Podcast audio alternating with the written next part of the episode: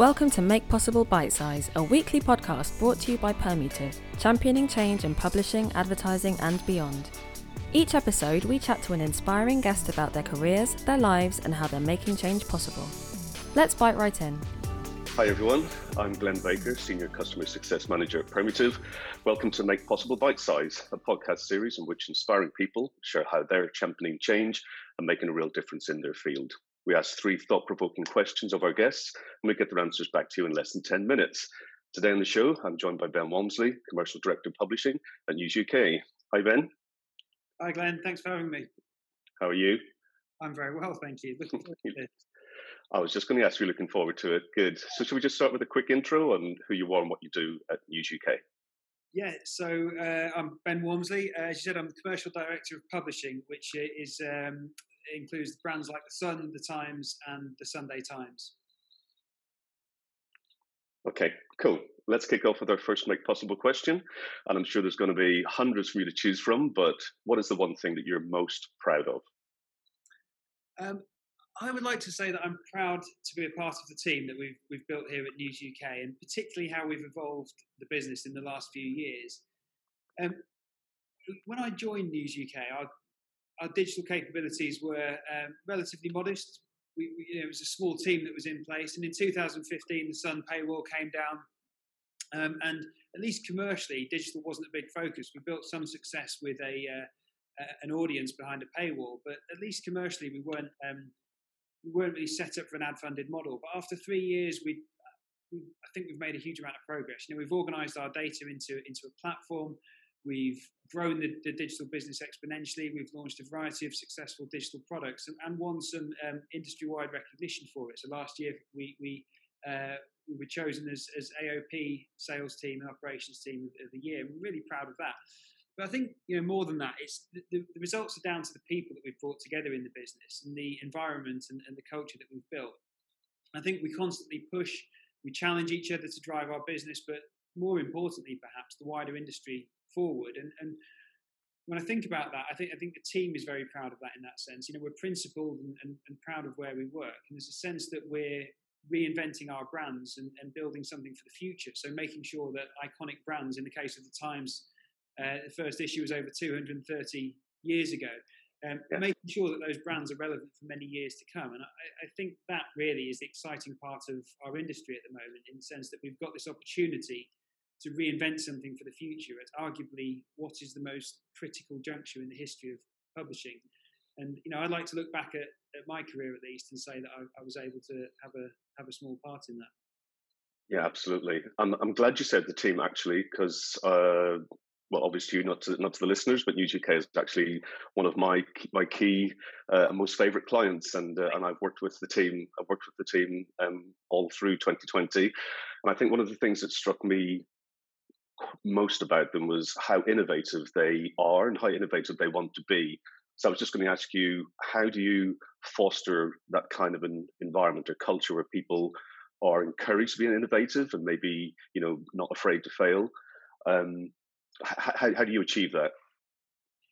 Um, well, no, I think that's right. Well, thank you, firstly, Glenn, for saying so. We appreciate that. Um, it's, um, I, I, think we, we, you know, you hit the nail on the head there, where you say you, you need to create an environment where people feel um, supported and where ideas are, are welcomed and uh, given due consideration. And I think if you look at that, you know, I point the example within our business of, of the fifth you know, we, we launched an, an, influencer marketing agency, and that came from within our, our team. So uh, Ollie Lewis, the MD of the Fifth, had this idea, uh, took it to the board, and said, you know, I, I, I think we should launch an influencer agency. And if you think about that in the past, I don't think that's necessarily something that people would associate with a, a news business like ours. The ability to yeah. have an idea like that, listen to, um, given credibility, someone going presenting a really good, solid business case in an emerging sector like that and saying, yeah, go ahead, you know, do it, build build the business.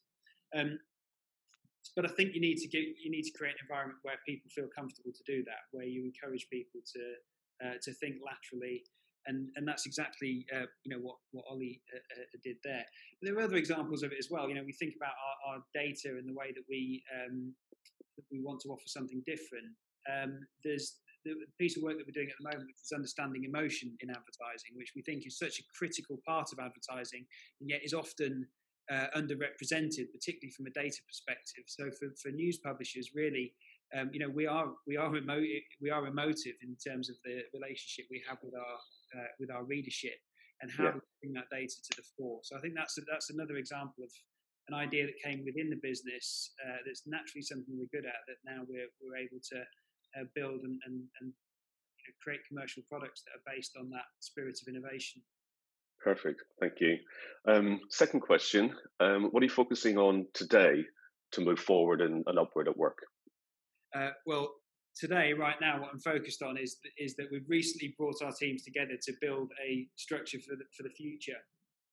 Um, and what that means is that we don't think about ourselves as a business with platform silos anymore. We think about our brands and, and how they are today, and we publish and broadcast content over a variety of platforms, and we're organising ourselves to reflect that. And I'll give you an example. We launched Times Radio at the, at the start of the year, and you know how how does a a 200 year old brand sound? What's the voice of that brand? So we, we, are thinking about making that work uh, in the sense that to move uh, onwards and upwards, you need to take a few leaps of faith and, and build for a future that hasn't quite happened yet. And, and I think COVID has had that effect on so many businesses. You know, there's this uh, sense that it's fast forwarded us all a, a, few years, and it's it's not necessarily a bad thing. It's forced us and many uh, other companies, not just in the publishing space, to look a bit further into the future than we perhaps normally would have done.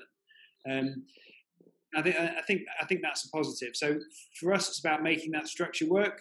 Uh, it's not always easy to, to bring together lots of, of different uh, groups of talent and, and, expertise and try and share and, and, and merge some of that um, thinking and, and, talent. But that's what we're focused on.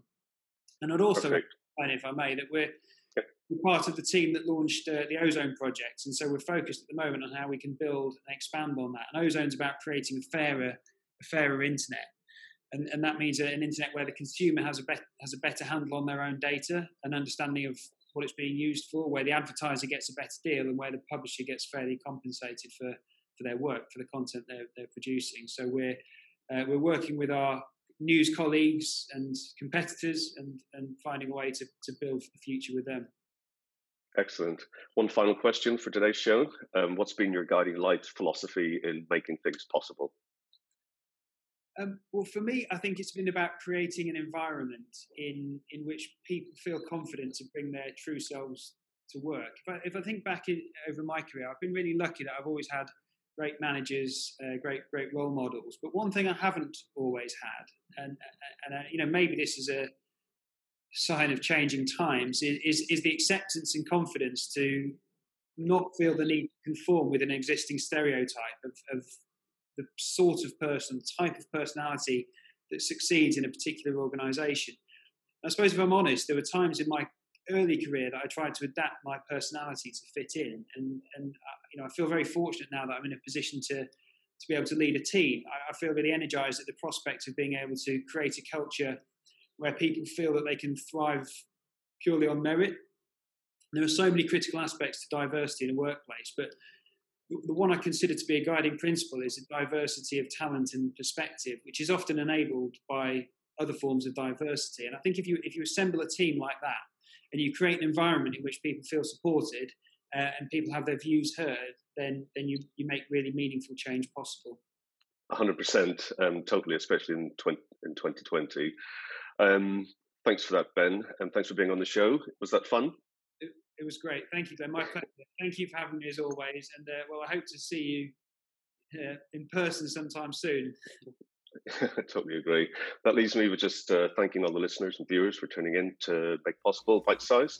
We'll be back next week with another inspiring guest, talking about what they do to champion change, think in exciting new ways, and make a difference. Bye.